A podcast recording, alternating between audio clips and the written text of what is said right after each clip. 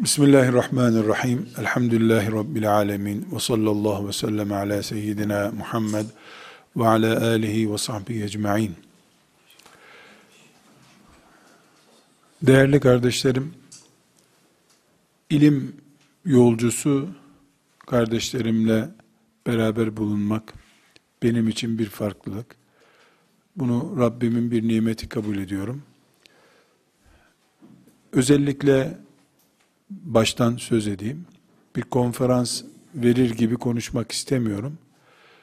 E, talebeyiz hep beraber. Biraz eski bir talebe, yeni talebeye e, nasihat ediyor da demeyelim, hatıralarını naklediyor diyelim. Lütfen öyle kabul edin. Umarım ve dilerim benim için de sizin için de hayır vesile olur. Evvela sözlerime başlamadan önce sizi bana tanıtırken kardeşlerim ilahiyat talebeleriyle oturacaksın dediler. Bu nesebi reddediyorum. Sizi ilahiyat talebesi olarak görmek ağrıma gidiyor. Ebu Hureyre'nin talebelerisiniz. Siz Ebu Hanife'nin çocuklarısınız. İlahiyat suni bir isimdir. Adı üstünde ilahla ilgili şeyleri araştırmaktır. Bu da haramdır bizim dinimizde zaten. Allah'ın kaşı gözü diye konuşmak haramdır. Zatını konuşmak haramdır. Bu teolojik bir kavram. Bizimle ilgisi yok. Sizi tenzih ederim böyle bir kavramdan. Kerhen ve zarureten bulunduğunuz bir istasyon kabul edin. Yani ilahiyat talebeleri olarak sizinle konuşmak istemiyorum. Ee, ünvanı her şey sizin olsun ben o niyetle konuşmayayım. Bunu başta en başa konmuş bir dipnot olarak lütfen dinleyin. Kardeşlerim hepimiz ilim yolcusuyuz. Ama şeriat ilimleriyle uğraşan bir insan hayvanat arasında tavuğa benzer. İlla bir şeye benzeteceksek tavuk gibidir. Tavuk akşam kararıncaya kadar ki akşam ezanı olunca tavuk görmez biliyorsunuz. Olduğu yerde çömelip kalıyor hayvancağız. Akşam güneş kararıncaya kadar alim Allah doyan tavuğu gör, gören yoktur bu dünyada. Doymaz. Bulduğu her şeyi gıdıklar. Çoğunu da midesine atar. Kum, çakıl, odun parçası, köpük ne bulursa yer tavuk. Ondan sonra ondan yumurta yapar yapmaz ama yumurta yapması için de epey bir zaman gerekir. Her yediğini yumurta olarak veremez. İnek de öyledir. İnek de belli bir yaşa geldikten sonra süt yapabilir hale gelir. Ama her halükarda e, teşbih açısından tabii konuşuyorum. İlim adamı, şeriat ilimleriyle meşgul olan insan tavuk gibidir. Küçücük buğday, buğdaydan daha küçük şeyler, ot, odun ne bulursa karıştırmak zorunda. Hatta tavuğun şöhreti gübrelik karıştırmak üzerinedir. Bir buğday uğruna bir ineğin bir teneke gübresini akşama kadar karıştırır. İki tane buğday bulur veya da bulmaz. Bir ayağı karıştırır, öbür ayağı toparlar, gagasıyla da toplar. İlim talebesi kuyumcudan bilezik alan insan gibi değildir. Gübrelikten buğday toplayan tavuk gibidir dedik. Bu tavuklaşmayı kabul etmeyen diploma alabilir, alim olamaz. Bir de üstüne ilahiyatın sun iyiliğini ilave edersen hiçbir şey alamaz. Diploma da alamaz. Çünkü diploma bir ehliyet göstergesidir. O ehliyeti değil kağıdını alır. A4 ebatında bir kağıt alır. 4 yıllık okul mezunudur yazar onun üstünde. Bu nedenle Türk halkı ilahiyat mefhumunu iyi bildiği için medrese hocasının önünde el pençe durur. İlahiyat hocasına da bizim çocuğu sınıf geçireceksin mi diye sorar. Bu ne kadar hak edilmiş bir tahkirdir ne kadar da halkın bilmezliğidir onu yorumlayamayacağım. Ama hayatında fakülte görmemiş, hatta ilkokul görmemiş bir insan halkın karşısında peygamberi temsilen duruyordur. Peygambere hürmet, saygı gösterir gibi insanlar ona saygı gösterirler, dediğini ikilemezler. Bu sizin ve benim aşabileceğim bir kudret değildir. Ama her halükarda kardeşler en başta dedim ya ben de ilim talebesi olarak ölmek istiyorum bu dünyada. Sizi de yol arkadaşlarım olarak görüyorum. Ben size müsaade ederseniz 5-10 e, cümleyi geçmez. Toplum olarak 10 cümleyi geçmez. Abi nasihatleri yapayım. Sonra dinleyin.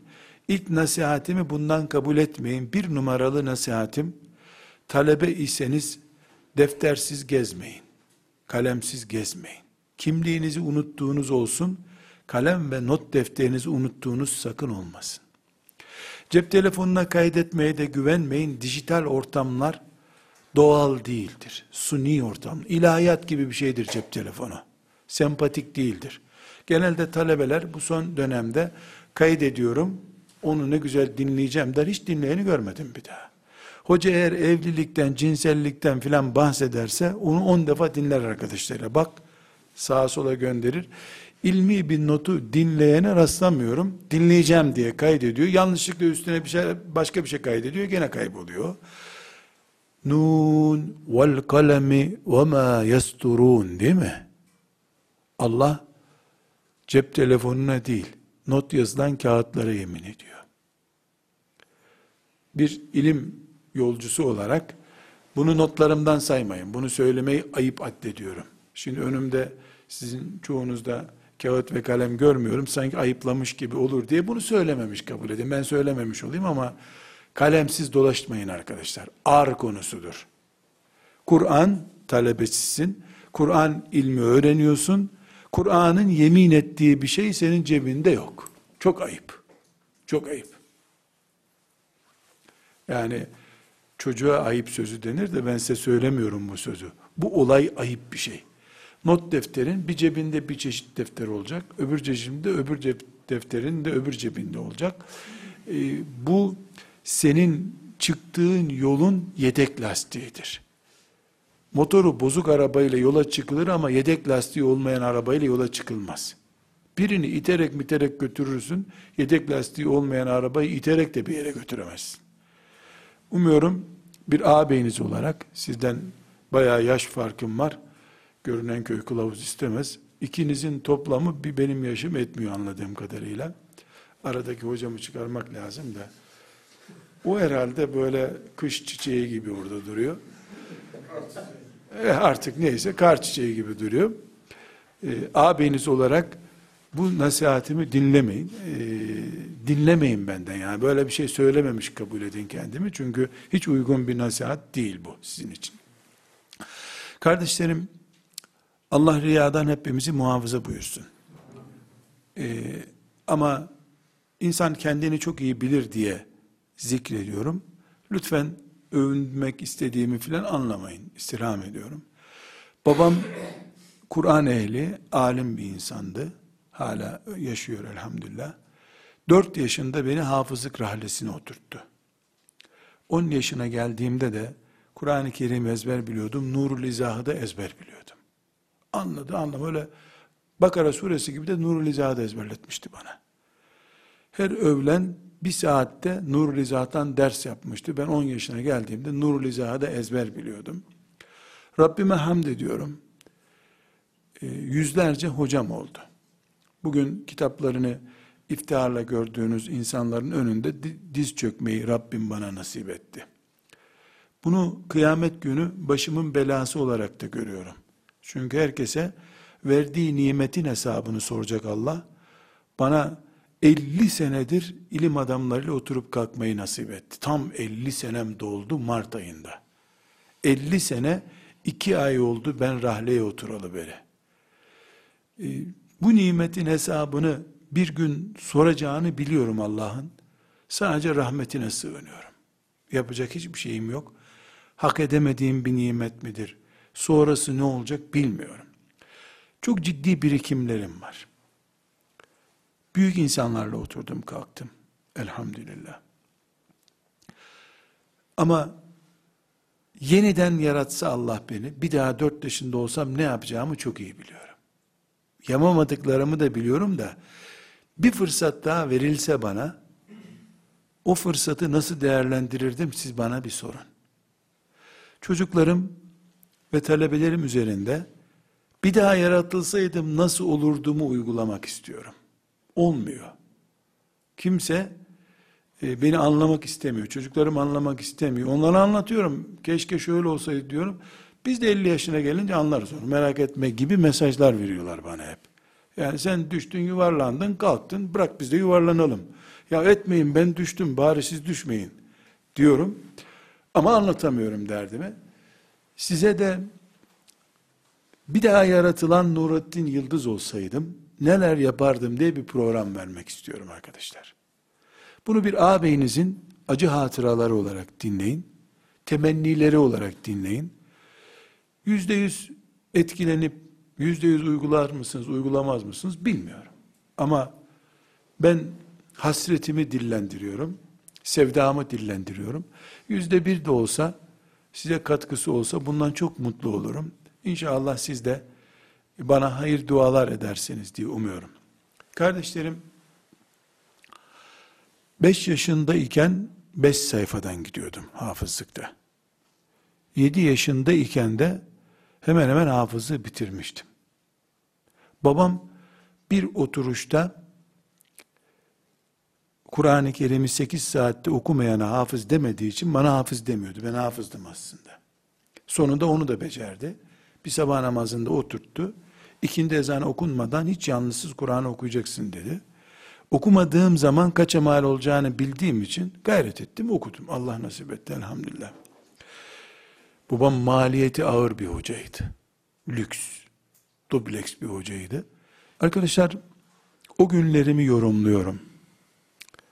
7 yaşında, 6 yaşında bir çocuktum.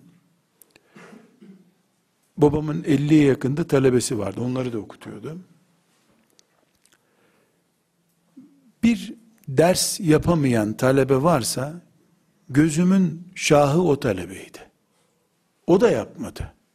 O üstelik 15 en küçük bendim, tıfıldım. En küçük talebesi benden başka 15 yaşındaydı. Onlar da ders yapamazdı. Ya onlara bir şey demiyor, bana niye diyor?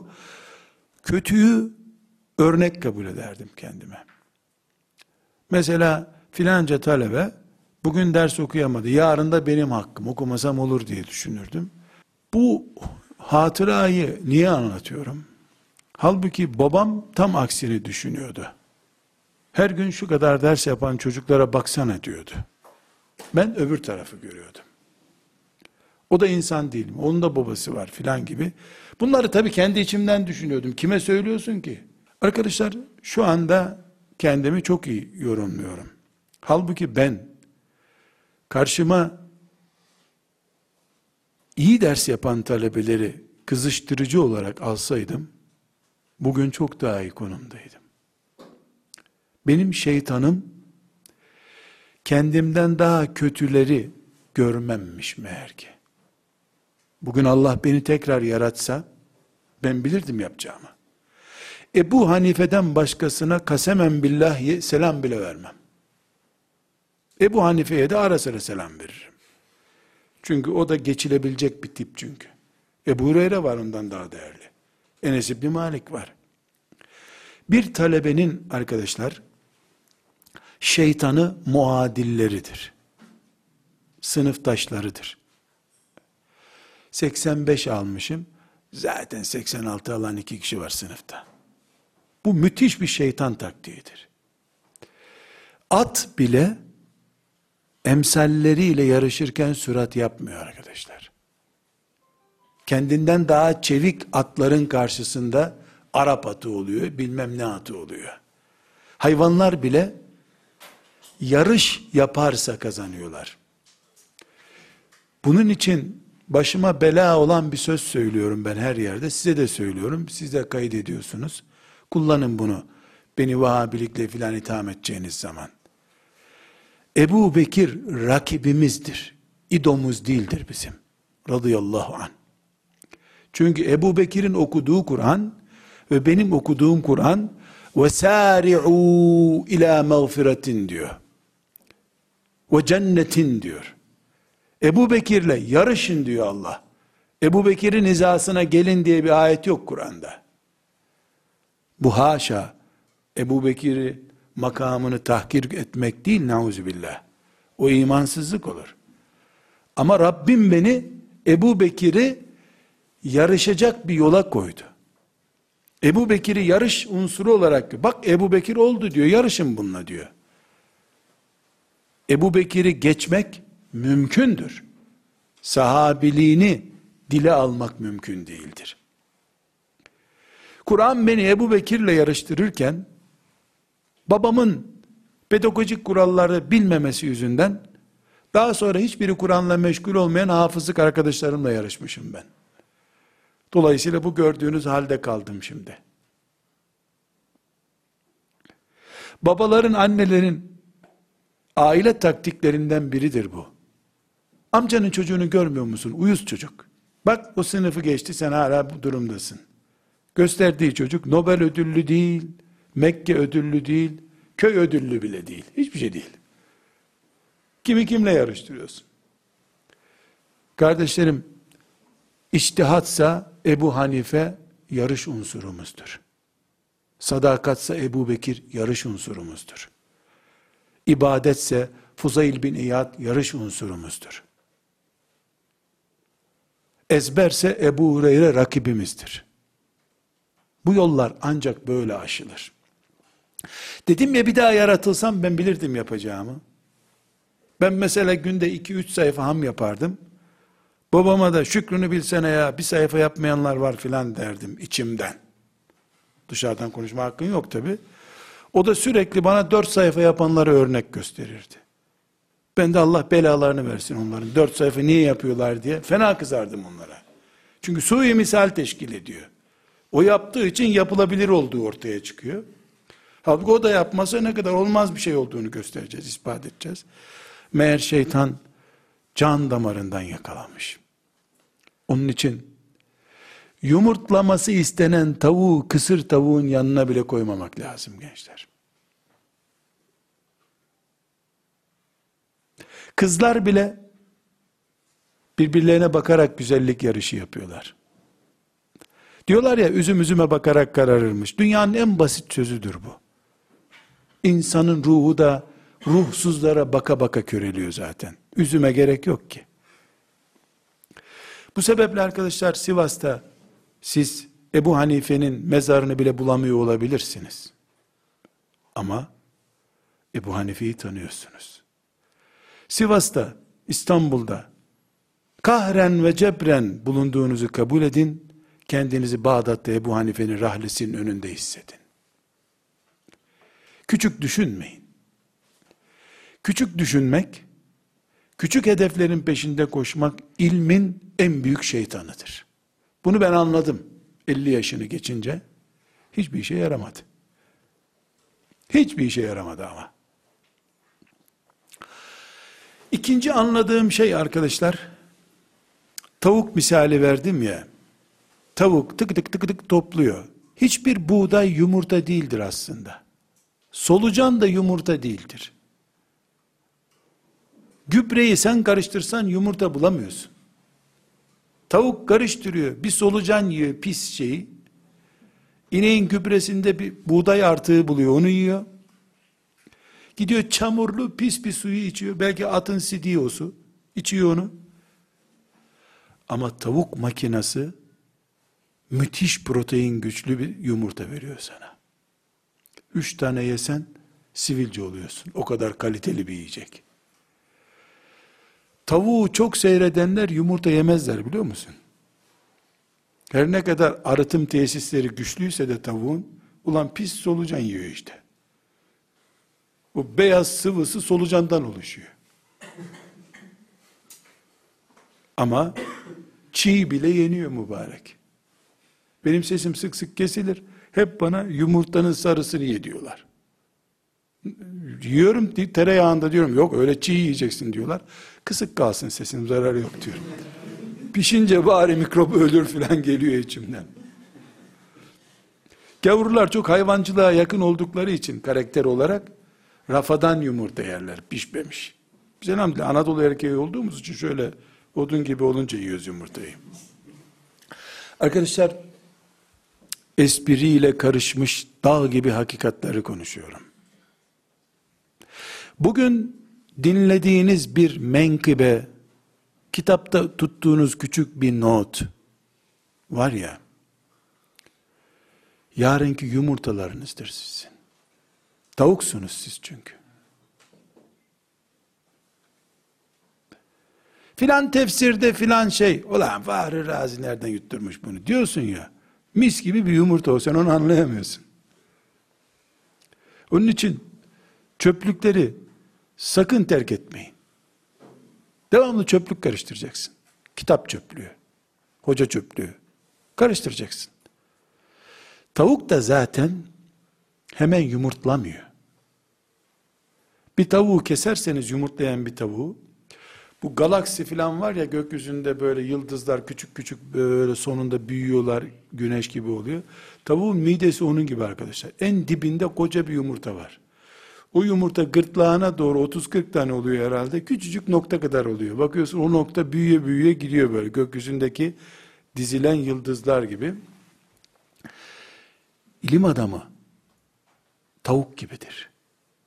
Yumurtlamasına 20 sene vardır ama toplaması 20 sene sürecektir. Onun için yarın yumurtanız olsun istiyorsanız bugün kütüphane manyağı olacaksınız. Kitap delisi olacaksınız. İmam Nevevi rahmetullahi aleyh ümmetimizin gö göklerindeki yıldızlardan biridir. Uykusunu kitapların üzerinde geçirirmiş. Ve hayatında salata yememiş. Salatalık affedersiniz yememiş. Niye biliyor musunuz? Tespit etmiş ki salatalık çok idrara götürüyor. Yüzde doksanı sıvıymış bunu da şimdi öğrendik biz. Nevevi de tam 650 sene önce öğrenmiş. Tuvalete götürür, tuvalette vaktim geçer diye yememiş. Talebe Neskafesini masasından hiç eksik etmiyor. Tuvalet yolları da hiç kapanmıyor. Transit açık hep zaten tuvalet yolları. Arkadaşlar sizi tenzih ediyorum. Siz böyle değilsiniz demiyorum. Meleksiniz de demiyorum, böyle değilsiniz de demiyorum. Talebe nedir hepimiz biliyoruz bunu. Ama size bir daha yaratılsam salatalık ben de yemezdim demek istiyorum.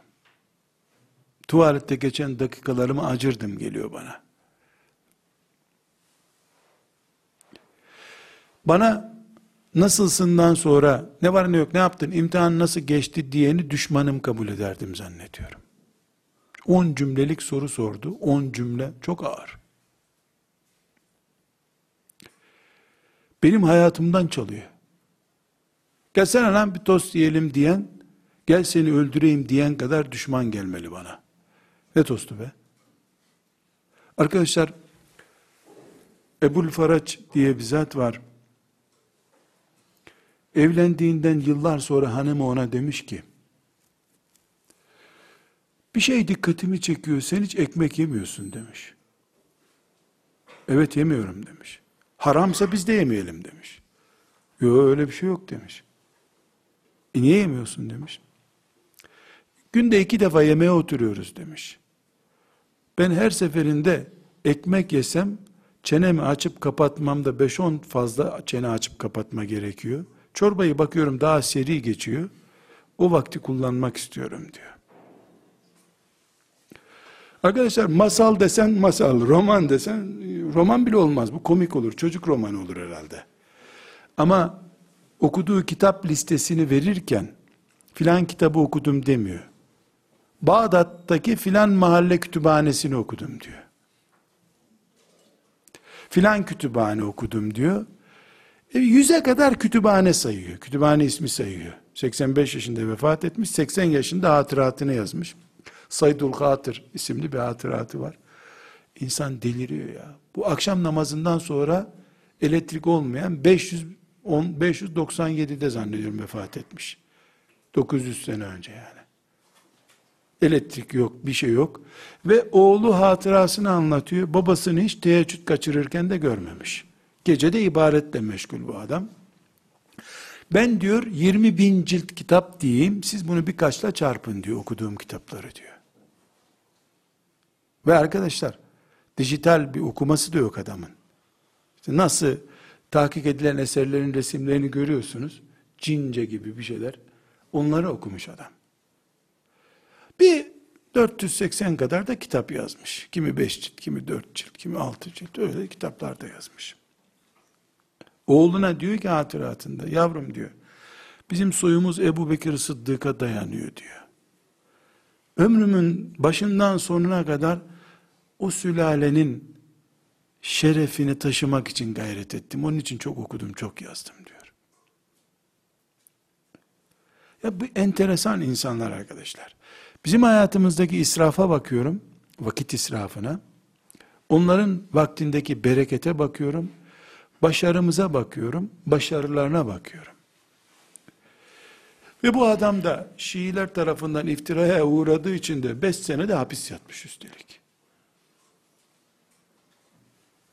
Bu arkadaşlar benim işte geri döndüğümde bir daha yaşasa, yaşatsa beni Allah ne yapardım sorusundaki ikinci maddem benim vaktimi namusum kabul ederdim geliyor bana. Namusuma el uzatanla vaktimi el uzatan arasında farkım olmazdı geliyor. Benim içinde bulunduğum faaliyetleri takip ederseniz bu hassasiyetlerimi görürsünüz zaten. Vakıf kurdum, işi vaktinden çok diye bir slogan getirdim ona. Odamda 7-8 tane saat var. Ben masamda saati görüyorum da misafirim nereye oturursa gözüne saat çarpsın muhakkak diye her köşeye bir saat koydum. Sonra başıma ne geldi biliyor musunuz? Bu saatleri niye koydun diye yarım saat izahat yapmak zorunda kaldım. Baktım israf oluyor. Üçe dörde indirdim saatleri. Şimdi yeni bir saat buldum. Oturanın tam önüne koyuyorum onu böyle. Görsün diye. Bu sefer tekrar soruyor bunu niye buraya koydun diyor. Çünkü vaktini namusu bilmeyenlerle yaşıyorum. Dostlarım, arkadaşlarım öyle gelip gidiyorlar. Arkadaşlar bir daha yaratılsam ben bilirdim yapacağımı. Üçüncü hissiyatım arkadaşlar, yani sizinle paylaştığım şey, kitap konusunda iyi olduğumu iddia edemem ama fena da değilim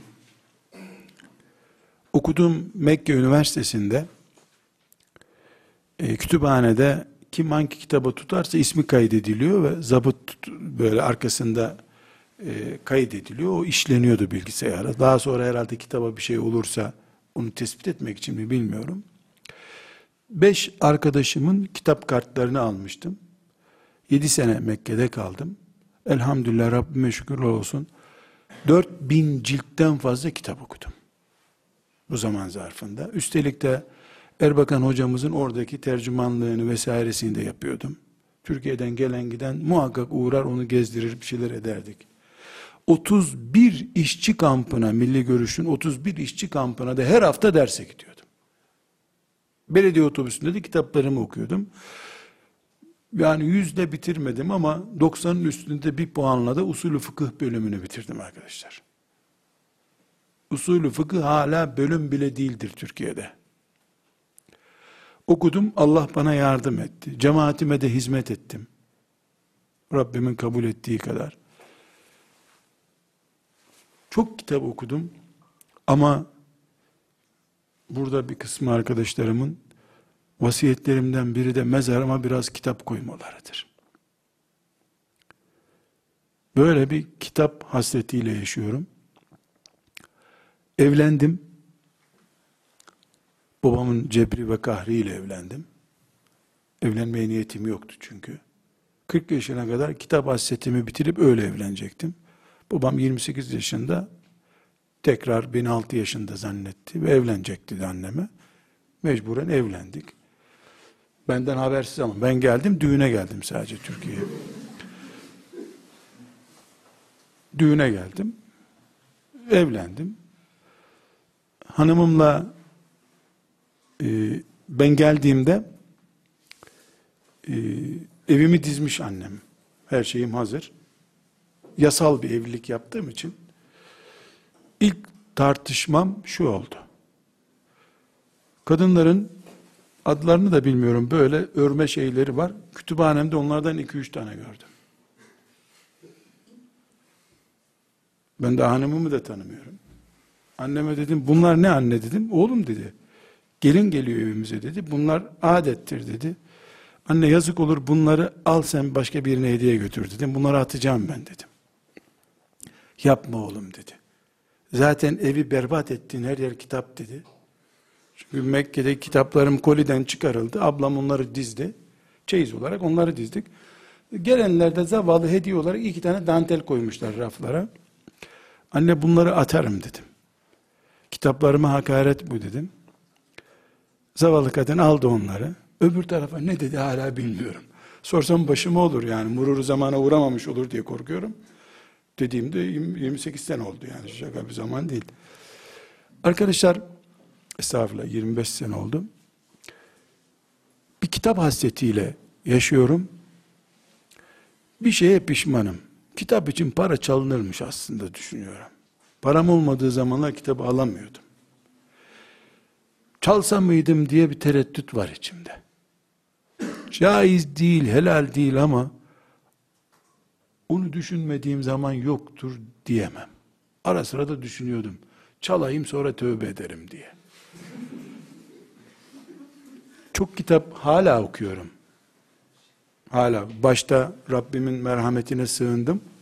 Yani riya Estağfurullah hocam Yani tevazu kılıklı reklam caiz bir şey değil. Bunu bilerek konuşuyorum arkadaşlar. Bütün bu yoğunluğuma rağmen günlük kitap okumam ortalama 400 sayfadır. Okuyorum. Ciddi kitap okuyorum. Ve internetten okuduğumu da okumuş kabul etmiyorum. İndiriyorum cihazdan, ciltlettirip öyle okuyorum. Yani kitap anlayışımdan dolayı. Bir daha yaratılırsam, 20 yaşına gelmeden şöyle bir 50 bin ciltlik kütüphanem hazır olması gerekir diye niyetim var arkadaşlar. Şu anda da elhamdülillah bir 30 bin cilt kitabım var. Bir sürü doktora yapan arkadaşımda yüzlerce cilt kitabım var. İki ayrı kütüphanem var. Hala çalışıyorum ama kitapta geri kaldığımı da tahmin ediyorum. Bütün bu anlattığım ipuçlarına rağmen söylüyorum. Kitapsız adam çöldeki tek başına büyümeye çalışan fidan gibi arkadaşlar. Kitapsız hoca olmaz. 20 cilt kitapla da yola çıkılmaz. Hangi dalda adam olacaksan o dalın çöplüğünde dolaşacaksın arkadaşlar. Çalmak haramdır. Bu haramı hafife alır gibi bir şey söyledim ben ama ne demek istediğimi siz anladınız. Yazın tatilin bir inşaatta olsun. Onu demek istiyorum. Öyle çal sen. Ayakkabın yırtık olsun. Bir kitap al. İbn Kesir'in eksik olmasın mesela. Hem alim olup ümmetin önüne geçeceksin. 21 yaşındasın. İbn Kesir tefsiri yok sende. İnna lillahi ve inna ileyhi raciun. Niye doğdun ki sen? Niye okuyorsun ki?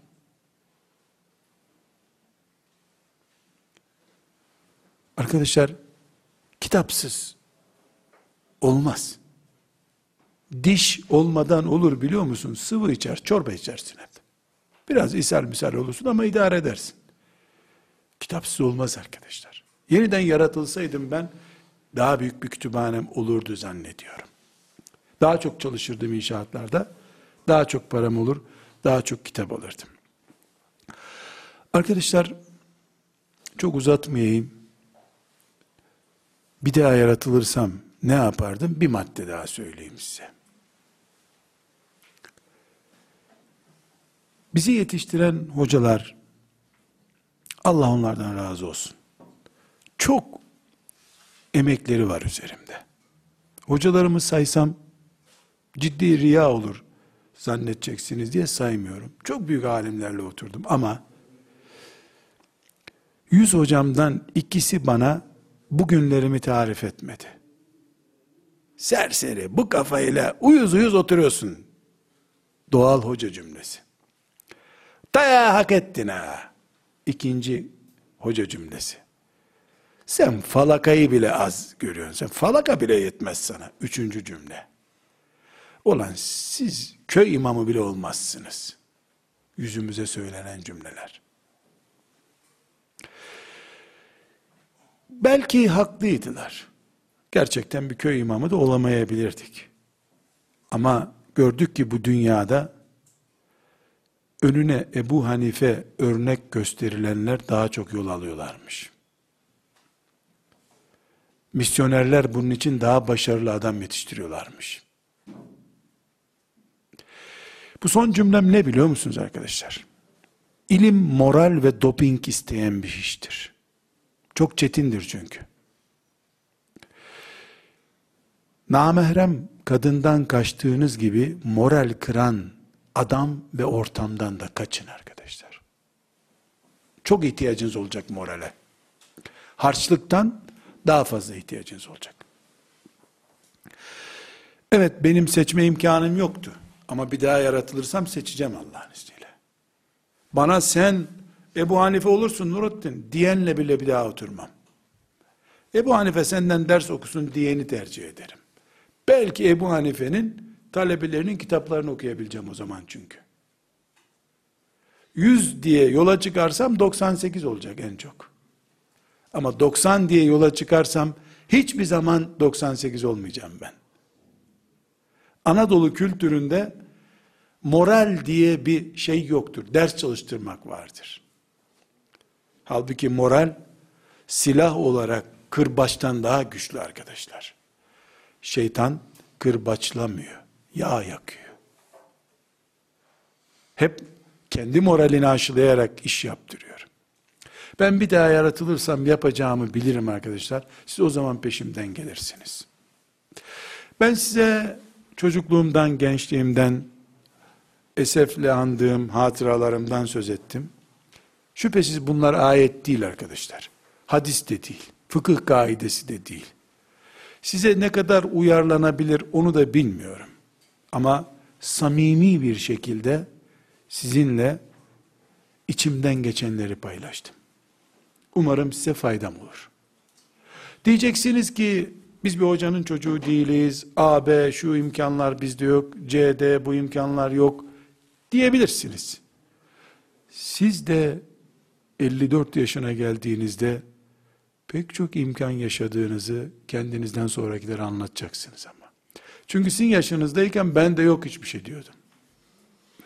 Baktım ki varmış meğer ki sonra anlamışım. Bütün bunlar için bana şöyle bir soru sorabilirsiniz arkadaşlar. Benim yaşıma gelmeden ya da işte 50'yi aşmadan, yarım asır devirmeden bunları öğrenme yöntemi yok mu? Evet. Bunun tek çaresi var. Ve emruhum şura beynehumdur o çare. Kendinize istişare edecek birini bulmak zorundasınız arkadaşlar. 70-80 seneyi ilim yolunda devirmiş birisini danışman yapmak zorundasınız. Aksi takdirde benim gibi yapacaksınız. Derenin dibine yuvarlanacaksınız. Dönüp zirveye bakacaksınız. Nereden geldiğinizi anlayacaksınız. İş işten geçmeden siz kendinize bir ilim danışmanı bulun. Eğer bu danışman Sivas'ta olduğunuz için karşınıza çıkmıyorsa hicret edin Sivas'tan. Her şeyi bırakın. Hayır, ilim sizin için memuriyet demekse, bütün bu söylediklerimi geri alın, anlattıklarımın hiçbirisinde memuriyete engel yoktur. Memur zaten herkesi yapıyorlar. Hatta şimdi memur olmayanı kırbaçlıyorlar neredeyse. Size Allah'tan muvaffakiyetler dilerim güzel kardeşlerim.